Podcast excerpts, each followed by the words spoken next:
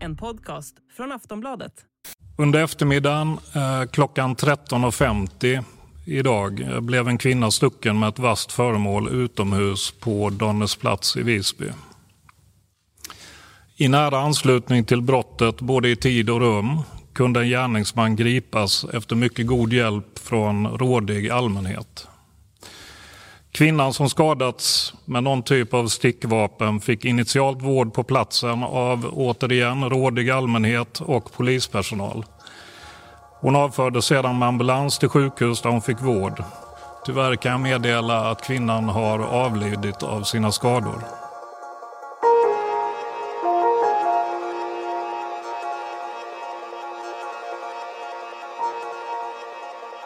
Mitt i folkvimlet under politikerveckan i Almedalen dök han plötsligt upp som från ingenstans och gick till attack med en kniv. Offret, en kvinna i 60-årsåldern, hade inte en chans. Förövaren sprang sen snabbt från platsen men hade bara precis fått upp farten när han blev stoppad av en annan besökare. Det skulle snart visa sig att gärningsmannen kartlagt flera potentiella måltavlor och att dådet i mannens tankevärld var symboliskt. Ett angrepp på svenska folket. Det här är Mordet i Almedalen, ett avsnitt av podden Aftonbladet Krim. Jag heter Anders Johansson.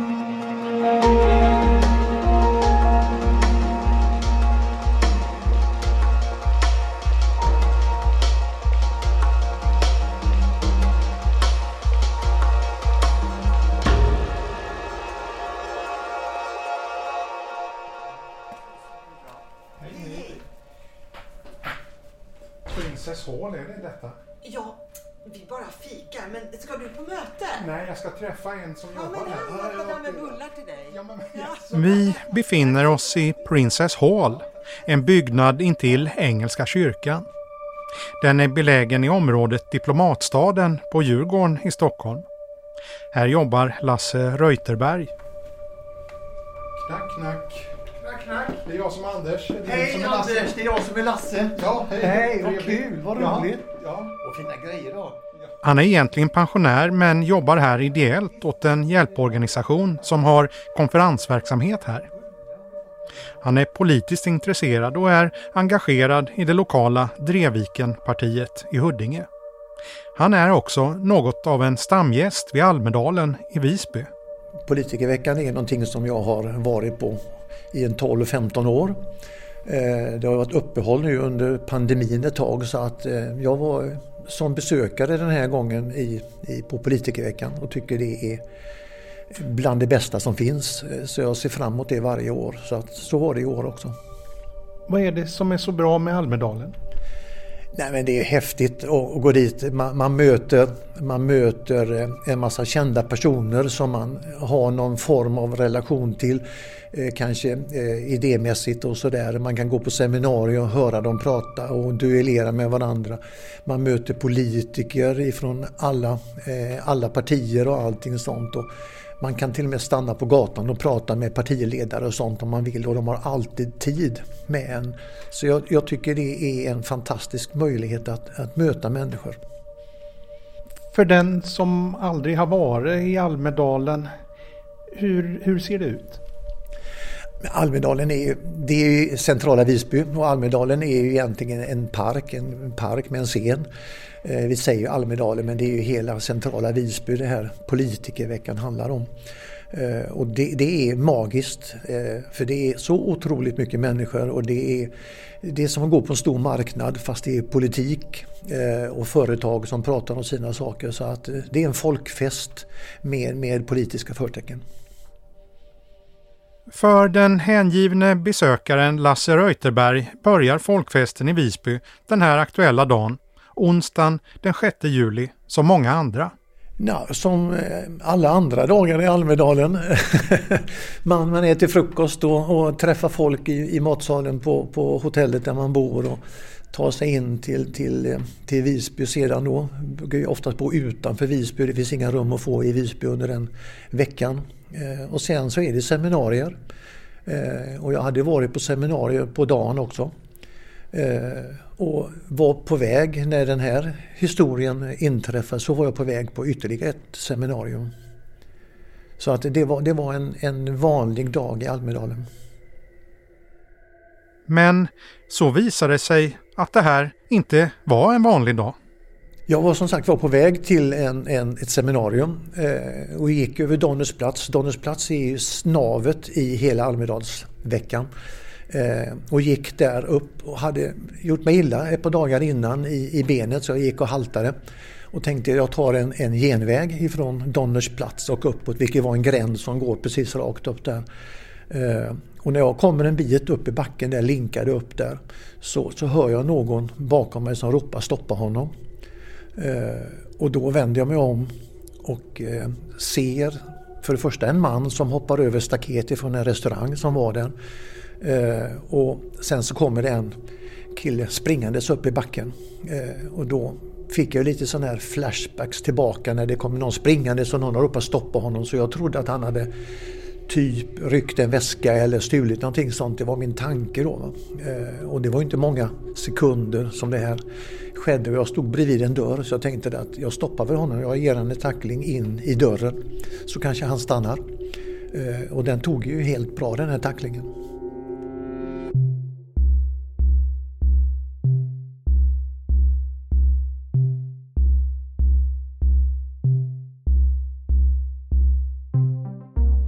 Det här avsnittet ska handla om hur en folkfest på några ögonblick kunde förvandlas till en tragedi. Om hur en 33-årig man kartlade potentiella måltavlor, beställde hem vapen för närstrid och sen reste med enkelbiljett till Gotland på en sorts självmordsuppdrag. Det ska också handla om hur en människa i sin ensamhet kan utvecklas till en motiverad och farlig terrorist och bli ett hot mot vår demokrati. En utveckling som i det här fallet ledde till en psykiatrisk klinik och vidare till en fullsatt rättssal.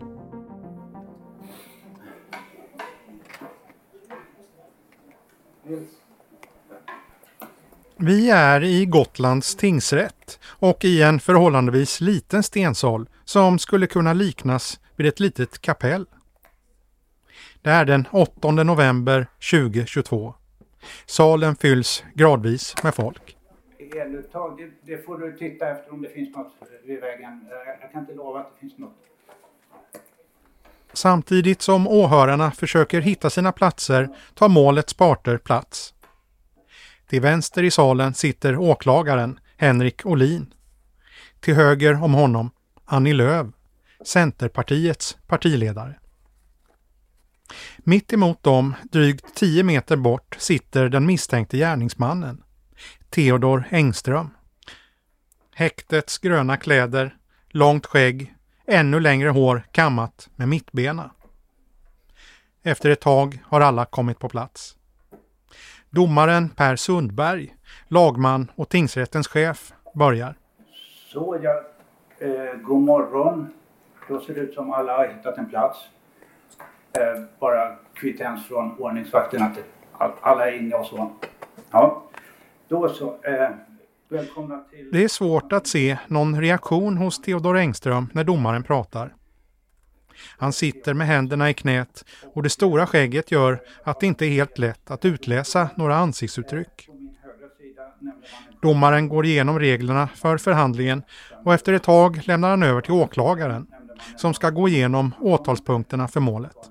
Alltså anledningen till att vi är här. Tack. Och då yrkar jag beträffande åtalspunkten 1 ansvar gällande Theodor Engström för terroristbrott med följande gärningsbeskrivning. Theodor Engström har den 6 juli 2022 under den så kallade politikerveckan i Almedalen på eller i anslutning till Wolters gränd i Visby inom Gotlands kommun berövat Ingmarie Wieselgren livet genom att uppsåtligen utdela flera knivhugg mot henne som träffat överkroppen, ansiktet, handen och en arm med bland annat skador på hjärta, lungor och andra inre organ som följd. Ingmarie Wieselgren har samma dag avlidit av sina skador. Ingmarie Wieselgren var överläkare och nationell samordnare för psykiatrifrågor på Sveriges kommuner och regioner, SKR. Den ovan angivna gärningen har allvarligt kunnat skada Sverige och har av Theodor Engström begåtts i avsikt att injaga allvarlig fruktan hos befolkningen eller del av befolkningen i Sverige.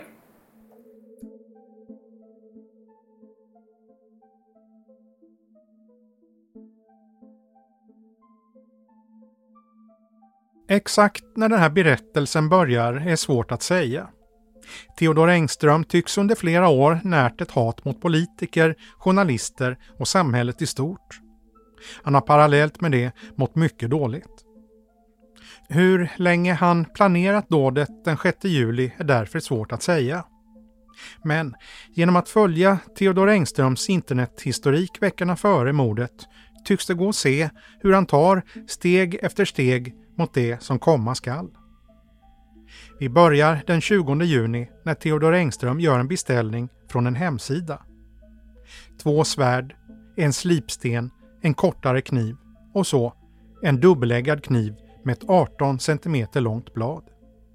Åklagare Henrik Olin beskriver kniven. Och det här påstår jag är en kniv vars enda syfte är att eh, angripa människor. Det här är ingen kniv som man använder vid friluftsliv eller, eller jakt eller någonting i den stilen utan det här är en, en stridskniv. Några dagar senare ses Theodor Engström hämta ut ett paket på sin hemort. Tre dagar efter knivköpet bokar han en resa.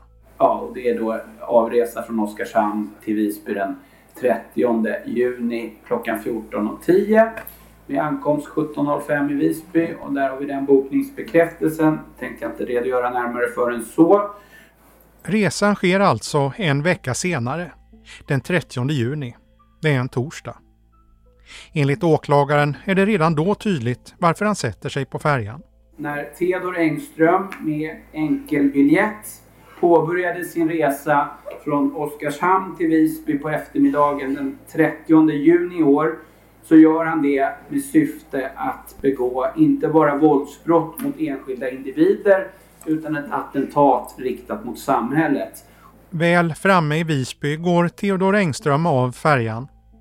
Han sätter sig i 20 minuter och väntar på en busshållplats. Sen går han tre kilometer norr om stadskärnan, hittar en avskild plats och sätter upp ett tält. Samma kväll googlar han flera gånger på Almedalsveckan. Dagen efter tycks han gå till domkyrkan i Visby. I hans mobil finns ett fotografi sparat som visar en uppslagen bibel. Enligt åklagaren är det framförallt platsen som är viktig här.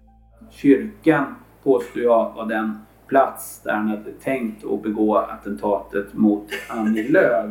Så redan den första juli så är han på plats i kyrkan enligt det här menar jag. På lördagen den 2 juli fångas Theodor Engström på en övervakningskamera inne i stan. Han promenerar runt med en tröja knuten runt midjan och går in i en matbutik och handlar. Han tycks köpa Red Bull och lite andra saker. Han stoppar ner grejerna i sina byxfickor, sen går han ut igen. Han söker också efter flera saker på sin mobil. Almedalsveckan, Almedalsveckan program, partiernas medverkan Almedalen. Dagen därpå, söndagen den 3 juli, inleds Almedalsveckan. Theodor Engström tycks inte besöka några direkta arrangemang, men han fortsätter googla på Almedalen. Och han söker även på annat. Eh, den telefonen som Theodor Engström hade vid gripandet har sökt då med, med hjälp av webbläsaren Chrome efter andra attentatsmän, bland annat eh, Martin Bryant. Och det här sker också i samband med sökningar eh, efter Almedalsveckan. Ja, Theodor Engström tycks söka efter Martin Bryant som låg bakom en uppmärksammad massskjutning. Detta gör han i princip i samma andetag som han söker efter Almedalsveckan. Dagen efter, måndagen den 4 juli, fortsätter han hämta in information om Almedalen. Han sparar bland annat några bilder. Dagen efter då, den 4 juli eh, 2022, så eh, hittar man i samma telefon en eh, sparad kartbild över centrala Visby Ytterligare en bild sparas senare samma dag. Den här dagen också då den 4 juli 2022 återfinns en bild företrädare som kommer delta i de här Nikodemius-samtalen som ägde rum under politikerveckan på Almedalen i domkyrkan. En av personerna som skulle närvara vid dessa samtal är Annie Lööf. Den 5 juli är en tisdag. Almedalsveckan är i full gång. Fler sökningar på Theodor Engströms mobil. Eh, och även här sker då på morgonen sökningar på eh, Martin Bryant. Eh, samma felstavningar eh, som vi såg tidigare. Och direkt i tid då efter den här sökningen på Martin Ryan eh, så påbörjas också sökningar av Ingmarie Wieselgren med start klockan 11.10. Ja, Theodor Engström söker på Ingmarie Wieselgren, nationell psykiatrisamordnare för Sveriges kommuner och regioner. Senare under dagen fångas han på övervakningskameror igen. Han går och handlar på en matbutik. Flera Red Bull, korvbröd, ketchup, några vattenflaskor. Han stoppar grejerna i sina fickor. Senare under dagen sparas fler saker på hans mobil. Den här dagen den 5 juli så sparas också flera scheman för eh, föreläsningar med evenemang där Ingmarie Wieselgren och ett där Annie Lööf närvarar då under eh, tiden den 5-6 juli. Sen blir det kväll och natt. Under natten görs flera sökningar på en ny attentatsman. Och han har också under natten då till den sjätte läst flera tweets som handlade om den här Cremo. Och Robert E. Cremo, eh, han sköt ihjäl Eh, sju personer och skadade flertalet vid en massskjutning som ägde rum eh, alltså dagen innan, den 4 juli eh, i USA. Timmarna går och slutligen är vi framme vid morgonen den 6 juli. Morddagen.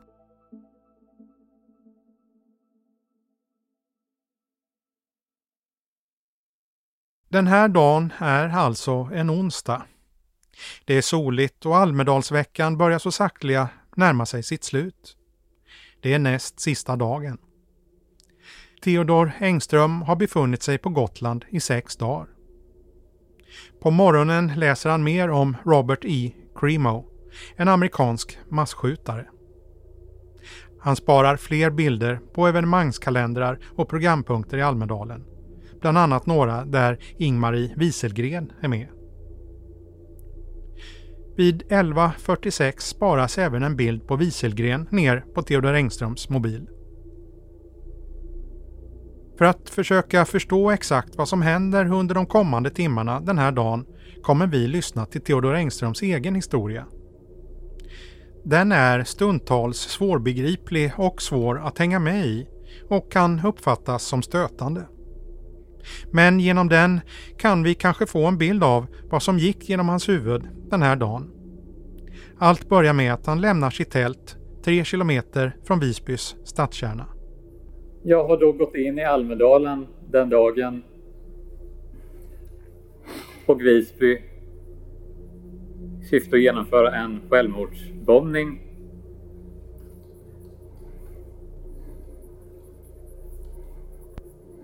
Och jag gör detta å ena handen som en spökpojke, övergiven av mina medmänniskor. Och jag gör det i andra handen som en sagopojke. Och jag har då valt ut för att jag kände att jag, alltså det här var, jag var tvungen att sikta någonstans och jag hade då riktat in mig på tre namn som det föll sig samman den dagen och det var Annie Lööf, Hanna Stjärne och Ingmarie Wieselgren. Vi ska återkomma till en del av de saker Theodor Engström säger här. Bland annat spökpojken och självmordsbombningen. Men här fortsätter vi i historien. När Theodor Engström kommer in till Visby fångas han på övervakningskameror nere vid färjeterminalen. Han säger själv att han går dit för att ladda sin mobil. Han stannar ungefär en halvtimme, lyssnar på en låt men får efter ett tag bråttom. Det, tiden rann iväg. Jag var tvungen att ge mig iväg. För att jag hade då sett när Ingmaris seminarium skulle sluta. Så jag gav mig då iväg mot Halmplan. Han fångas igen på en övervakningskamera inne i centrala Visby. Han går in på en offentlig toalett och verkar vänta där ett tag. Sen går han ut igen. På kameran syns hur han promenerar när en kvinna går förbi honom. Efter några meter stannar han till och vänder. Sen går han efter kvinnan som han nyss gått förbi. Kvinnan är Ingmarie Wieselgren. Efter jag fått syn på henne nere vid hamnplanen och det var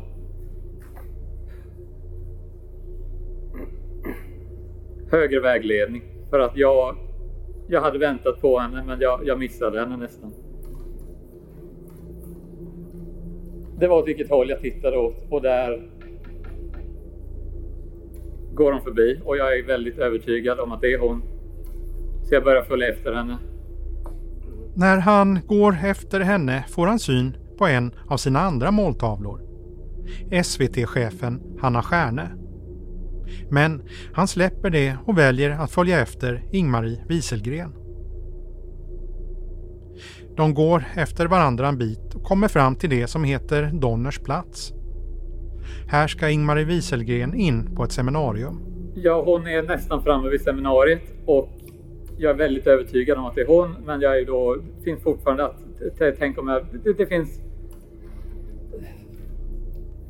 hon hade ett utseende som delas av många kvinnor i den åldern. Och jag, jag vill vara säker och det, det handlar om sekunder innan hon försvinner och jag, jag, jag har fått fram en dolk.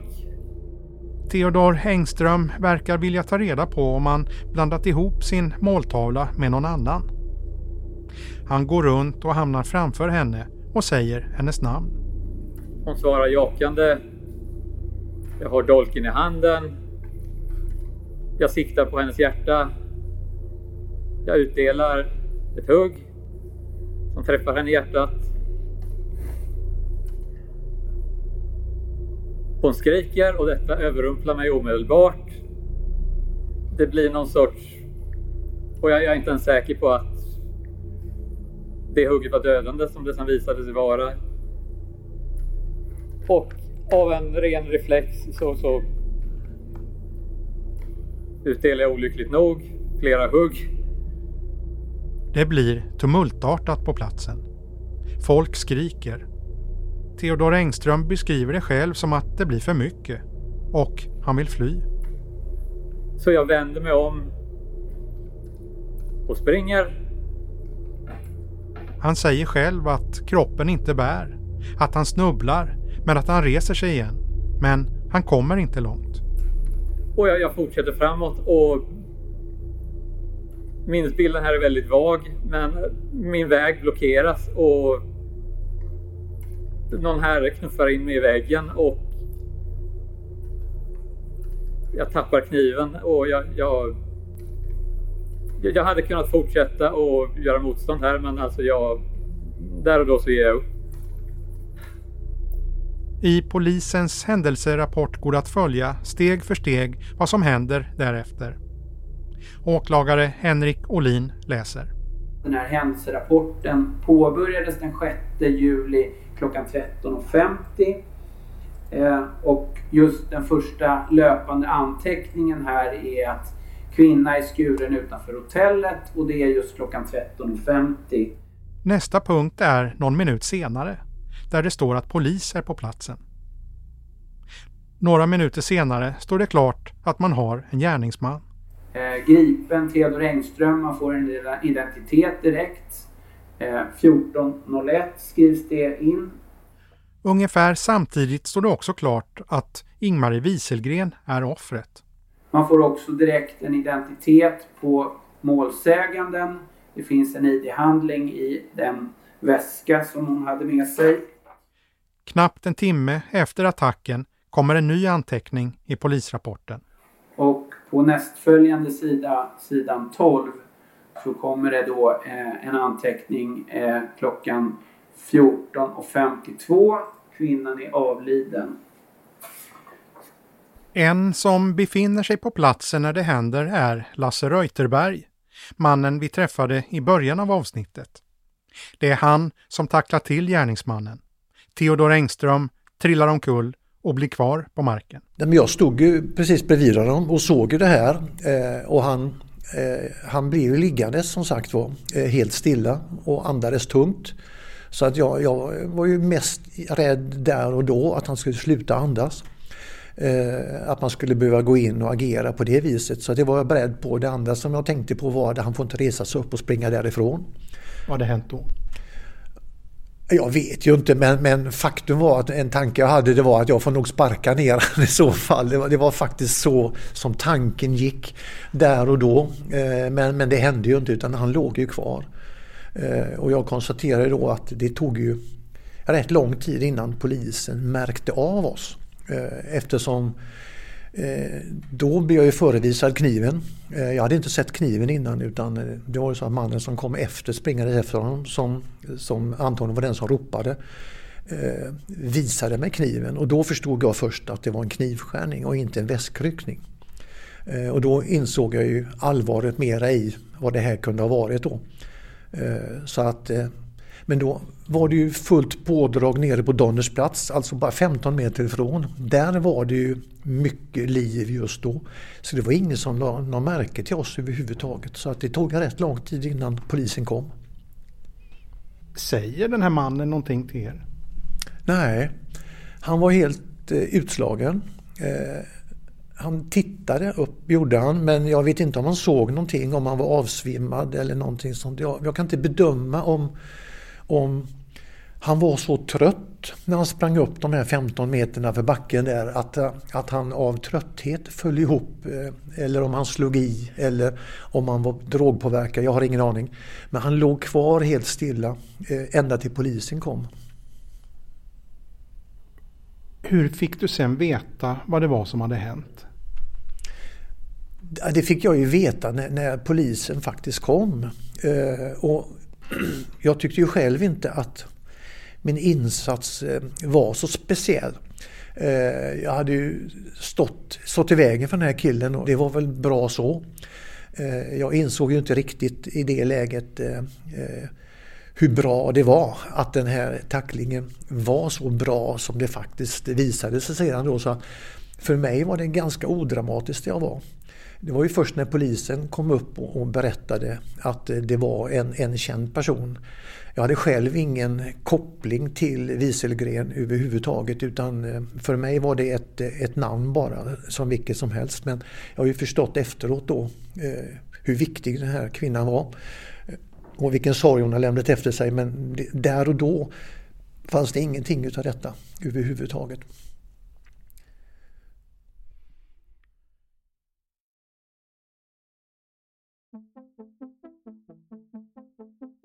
Theodor Engström grips alltså direkt efter dådet, onsdagen den 6 juli. Ingmarie Wieselgren dör knappt en timme senare. Theodor Engström erkänner praktiskt taget omgående. På måndagen veckan därpå tar fallet en vändning. Rubriceringen utvidgas från mord till terroristbrott. Det handlar bland annat om saker som Theodor Engström sagt i förhör. Att han exempelvis nämnt att Annie Lööf varit en tilltänkt måltavla. I senare förhör ska han säga att målet med gärningen var att skada Sverige. Och det här är en av nyckelfrågorna i det här målet. För ska det räknas som ett terrorbrott så krävs det att det uppfyller vissa juridiska krav när det kommer till förövarens syfte. Själva motivet till att döda någon. En gärning som genomförts för att citat injaga allvarlig fruktan hos en befolkning eller befolkningsgrupp. Slutcitat skulle till exempel kunna ses som en terrorhandling. Så vad är Theodor Engströms egen förklaring till varför han begått attentatet i Almedalen? Under tingsrättsförhandlingen försöker åklagaren få svar på just det. När Theodor Engström får prata fritt beskriver han dådet så här. En sagopojkes äventyr i Visby under en vecka. Och det slutade i vad som går att beskriva som en självmordsbombning. Där jag kraschade min verklighet in i mina medmänniskors fientliga konsensusverklighet som har omgivit mig. Flera av termerna som Theodor Engström använder här återkommer ofta. Han beskriver sig själv som en spökpojke och en sagopojke. Han beskriver dådet som en självmordsbombning och ett hjältedåd. Det här var i först, det jag gjorde, det här hjältedådet jag gjorde som en sagopojke, det gjorde jag i första hand för spökpojkars skull, likt mig. Gentemot ett styrande psykopatkonsensus inom det svenska folket och samhället. När han berättar om sitt liv framgår att han känner sig sviken och övergiven av det svenska samhället och beskriver det stundtals som att han är i ett krigstillstånd. Vid ett tillfälle jämför han sig själv med en ukrainsk soldat och försöker beskriva sitt agerande som någon form av försvar. Under förhören frågar åklagaren varför han valde att utföra dådet under Almedalen. Theodor Engström svarar. Därför det hade ett väldigt starkt symbolvärde för hela det svenska folket och dess styrande elit. Det här är bara ett axplock av Theodor Engströms förklaringar och motiveringar. Under andra tillfällen i rätten vägrar han att svara på frågorna. Han tappar många gånger tråden, beskriver sin verklighet på ett sätt som är svår att hänga med i. Vid ett tillfälle blir han så upprörd över frågorna att rätten får avbryta förhandlingen. Det, är helt uppenbart vad ni håller på med. Mm. Och sen får ni ju tro vad ni vill. Alltså, och jag, jag får inte ens försvara mig med några meningar. Och nu kom... Du har sagt ganska många meningar ja, om det här. Ja, för att du avbryter mig hela tiden och jag fick inte tala till punkt. För du vill hela tiden, varför ska du säga det här? Varför ska du säga det här? Varför ska du säga det här? Och sen försöker jag tala och sen varför ska du säga det här? Och sen försöker jag tala och varför ska du säga det här? Uppenbarligen. Mm. Men har du något mer att säga om det här eller kan vi gå vidare? Ja, men om jag kan få ta ett andetag också. Ska vi ta en paus kanske? Ja, sen ska vi fortsätta med samma, att jag inte får säga vad jag ska säga. Alltså det... Ja, sen blir det nya frågor då. Ja, ja, jag får inte tala. Alltså, är det här inte intressant? Är det här mellan dig och mig? Det är väl självfallet att... Det, det, det, det är fortfarande en rättsprocess. Vi, vi kanske Även ska göra så ändå. För den. Jag, jag tar gärna en liten paus nu. Ska vi göra det? Vi får göra det. Vi tar tio minuters paus. Eh, tio, tio, två så... Åt, Fullständigt otroligt. Mm. Fullständigt riggat. Theodor Engströms berättelse om vad som hänt är en del av bevisningen mot honom. Men det finns mer.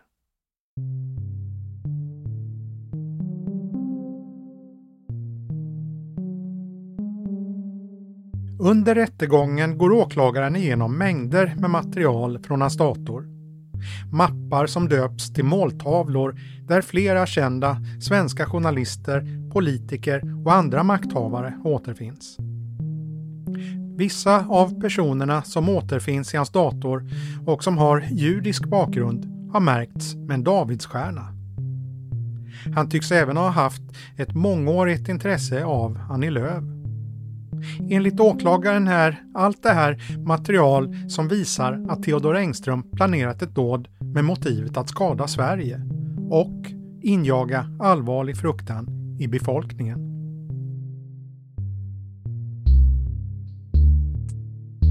Själva rubriceringen av dådet är den ena knäckfrågan i det här målet. Den andra handlar om påföljden. Om han befinns skyldig ska Theodor Engström i så fall dömas till fängelse eller till sluten vård. En faktor som spelar in i det här är den stora rättspsykiatriska undersökningen som gjorts med Engström efter dådet. Slutsatserna i den är att han lider av en allvarlig psykisk störning vid undersökningstillfället och att så var fallet även vid gärningen, som beskrivs bära en tydlig psykotisk prägel. I utlåtandet noteras också att Theodor Engström noggrant förberett gärningen och att hans minnesbilder av den är tydliga. Vilka diagnoser som bäst beskriver den allvarliga psykiska störningen är belagda med sekretess. Men till dessa ska läggas, heter det i utlåtandet, ett åtminstone episodiskt missbruk av cannabis och LSD. Slutsatsen är att han har behov av psykiatrisk vård förenad med frihetsberövande och att det föreligger risk för återfall i brottslighet av allvarligt slag. Fram till 2008 innebar ett sådant utlåtande fängelseförbud. Bara vård kunde komma i fråga. Men efter lagändringen som skedde då, för 14 år sedan, kan även fängelse bli aktuellt för allvarligt psykiskt störda om det finns synnerliga skäl för det. Under arbetet med det här avsnittet hinner rättegången avslutas. Efter fem dagars förhandling blev det dags för parternas slutplädering. Det är alltså då åklagaren, målsägande beträdena och försvaret sammanfattar målet och berättar för rätten hur de anser att det hela bör bedömas. Åklagaren Henrik Olin argumenterade för att mordet på Ingmarie Wieselgren skulle ses som terroristbrott och planerna gällande Annie Lööf skulle ses som förberedelse till terroristbrott. Efter ungefär en timme kom han fram till det som kallas påföljdsfrågan. Alltså vilket straff som ska dömas ut. Livstids fängelse eller rättspsykiatrisk vård. Åklagare Henrik Olin pekade särskilt på några, i hans tycke, nyckelmeningar i den rättspsykiatriska undersökningen. Att Theodor Engström, trots sin allvarliga psykiska störning, är medveten om att han berövat en annan människa livet. Han lyfte även fram Theodor Engströms tio år gamla anteckningsböcker där han skrivit om att sikta mot rättspsykiatrisk vård om man skulle bli gripen för brott. När åklagaren lyfte fram den här bevisningen fick Theodor Engström ett nytt utbrott och fick föras ut ur salen vidare till ett medhörningsrum. Eh, vid allvarliga brott och resonerar om att sikta mot rättspsykiatrisk vård i händelse att han skulle åka dit för brott. Nej, nej. Nu, nu är det bara åklagaren som pratar. Men du, du, Theodor, nu får du vara tyst. Nu, nu är du tyst. Annars får du inte vara här kvar här inne. Så är det. Varsågod åklagaren och fortsätt. attacking my reality. Nej, men då, då tar vi ner eh, Theodor Engström i ett medhörningsrum. Ni... I'm done.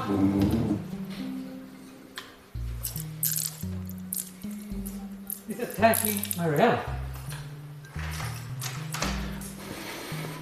Kort senare återupptogs förhandlingen och åklagaren kom fram till vilken påföljd han vill se. Mitt eh, påföljdsförslag, eh, min uppfattning kring påföljd är att Theodor Engström ska dömas till livstidsfängelse. Försvaret delar inte åklagarens bedömning. Advokat Staffan Fredriksson menade å sin sida att Theodor Engströms dåd inte var så planerat som påståtts utan var mer slumpmässigt och bör betraktas som mord och inte terroristbrott. Vad gäller påföljden sa advokaten i korthet att Theodor Engström befinner sig i ett psykosliknande tillstånd och exempelvis nu tror att någon ska förgifta honom och att han därför inte druckit av det vatten som serverats i häktet utan druckit direkt ur kranen. Advokaten menar att det är alldeles uppenbart att Theodor Engström har ett vårdbehov och sa avslutningsvis att han tycker att rätten ska döma Engström för mord och att påföljden ska bli rättspsykiatrisk vård. När det här avsnittet spelas in har alltså ännu inte någon dom kommit. Hur fallet slutar återstår därför att se.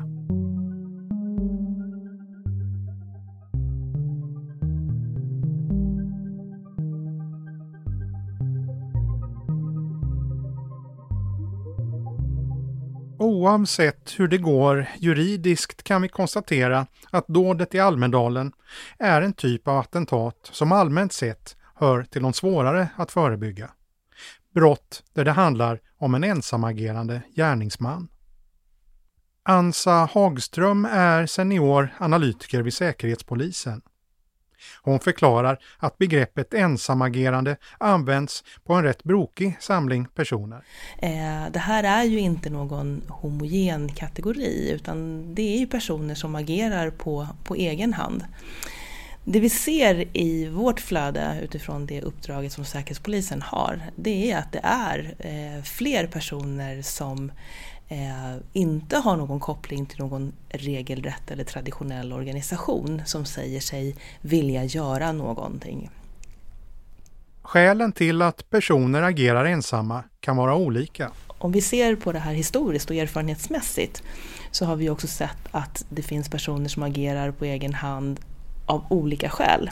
Det kan vara en del av en taktik i takt med att säkerhetstjänster runt om i världen har blivit duktigare på att upptäcka och kartlägga organisationer och grupperingar och nätverk och så vidare eh, så ökar ju risken för upptäckt.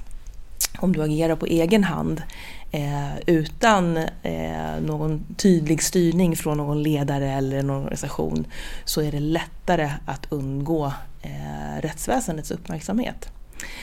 Så vi har dels den taktiken men sen har vi också den här vad ska jag säga, klassiska renodlade ensamagerande gärningspersoner som också helt på egen hand har både radikaliserats och övertygats och planerar och eh, förbereder att göra någonting. Så vi har sett hela spektrat om man tittar på det historiskt. Ansa Hagström säger att det ofta går att se vad som kan kallas en ideologisk grundplatta hos ensamagerande gärningsmän. Och ofta finns det mer än det. Men sen är det blandade orsaker till varför man gör som man gör. Eh, förutom den här ideologiska uppfattningen, det vill säga eh, en uppfattning om hur världen är beskaffad och vad som är fel med samhället och vem som bär skulden och vem som ska ställas till svars. Så finns det också personliga omständigheter. Det kan vara personliga, verkliga eller upplevda oförrätter eller behov av upprättelse av något slag eller till och med någon slags hämnd. Så. Eh, så att det här är ju den stora utmaningen för Säkerhetspolisen och säkerhetstjänster runt om i världen att just de här blandade bevekelsegrunderna eh, och det är också därför som vi på Säkerhetspolisen ofta pratar om att hotet har blivit mer komplext. I Visbyfallet har det visat sig att den åtalade har en mångårig historik av psykisk ohälsa. Hur vanligt är det bland ensamagerande attentatspersoner? Det är svårt att säga någonting om hur vanligt förekommande det här är. Eh, men vi ser i vårt eh, flöde, eh, information, informationen som vi får in till Säkerhetspolisen, så är det allt fler personer som, som utöver säga sig vilja göra någonting, begå ett attentat och referera till tidigare attentatspersoner som Breivik och Brenton Tarrant och så vidare, så ser vi också att, att de säger sig må dåligt. Eh, det här med psykisk ohälsa är ju också ett begrepp som kan betyda ganska många olika saker. Eh, men det som vi kan se är ju att de här personerna som också tenderar att bli allt yngre i ålder eh, som sagt har någon form av oförmåga till, till sociala kontakter och mår dåligt på ett eller annat sätt. Ansa Hagström vid Säkerhetspolisen säger att det inte finns några enkla lösningar när det gäller att förebygga terroristattentat. Hon säger, som rikspolischefen brukar framhålla, att samhällets olika delar behöver samverka. Även vi som enskilda medborgare är viktiga. Inte minst när det gäller vad vi sprider och säger på sociala medier. Det kan påverka andra och bidra till radikalisering. Och om det sen sker terrorattentat beskrivs de ibland som ett hot mot vår demokrati. Särskilt när dåden riktas mot offentliga personer. Den stora konsekvensen eh, som skulle kunna bli av ett, ett terrorattentat eller ett annat grovt våldsbrott som riktas mot samhällsföreträdare det är ju att det påverkar människors vilja att engagera sig politiskt eller i en sakfråga eller eh, våga eh, stå upp för sin åsikt eller ta ett ärende eller driva en, en fråga eh, om man är eh, en offentlig person. Det riskerar att tysta samhället eh, och att, som sagt, det blir ju i förlängningen också en, en demokratifråga.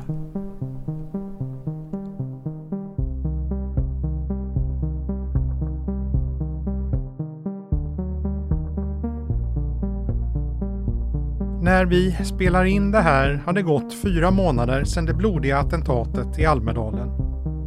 Lasse Reuterberg, som stoppade den flyende gärningsmannen, har haft mycket tid att fundera över händelsen. Och tänkt på vad som kunde ha hänt om han inte hade agerat. Nej, jag har ju kvar samma känsla nu som då. Eh, det jag har förstått är ju att eh, det var tur att, eh, att jag gjorde som jag gjorde. Jag säger tur för man vet aldrig i förväg. Eh, det var ju det blev ju i tragedin ett bra slut på detta. Eh, för i andra fall hade vi haft en, en stressad knivman som skulle springa vidare 15 meter upp till nästa gata där det var fullt av folk. Och vad hade hänt då? Lasse Reuterberg har fått mycket beröm för sin insats och har även kallats vardagshjälte. Skulle han göra om en sån här sak igen? Ja, jag hoppas ju det om, om tillfället skulle, om det skulle bli så. Det är ju ingenting man går och väntar på. Men, men jag tror att det finns en poäng i att man eh, alltid ändå är förberedd. Jag tillhör den kategorin människor som gärna tittar på en utrymningstavla på ett hotell till exempel. Vad händer om det händer? Vart ska man, vad ska man ta vägen? Eh, och jag tror att det är lite bra att vara förberedd på att det faktiskt kan hända tragedier. Eh, att om det ligger en person på marken att man verkligen kollar vad, vad det är som har hänt. Eh, för det är ju inte alltid så att det bara är ett, ett fyllo som man kliver över och går vidare utan det kan ju faktiskt vara någon som har fått någon, ja inte vet jag, hjärtinfarkt eller någonting sånt där man tänker till lite grann, att man är beredd på att det kan hända. För en vacker dag kan det hända en själv också då och det vore väl fantastiskt trevligt om det var någon som hjälpte till då. Så det är väl så jag tänker mest. Eh, jag hoppas att jag kan bidra till att en och annan gör det igen. Så svar på din fråga där. Eh, ja, jag hoppas att jag skulle göra om det igen.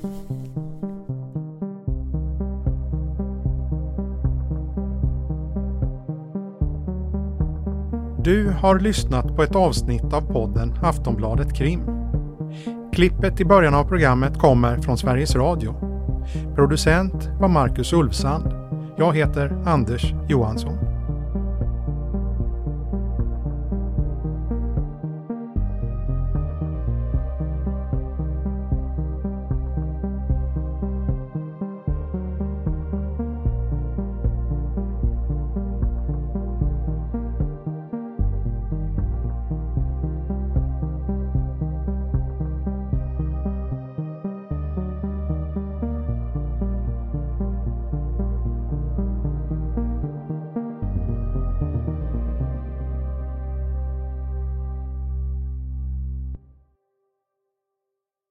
Du har lyssnat på en podcast från Aftonbladet. Ansvarig utgivare är Lena K Samuelsson.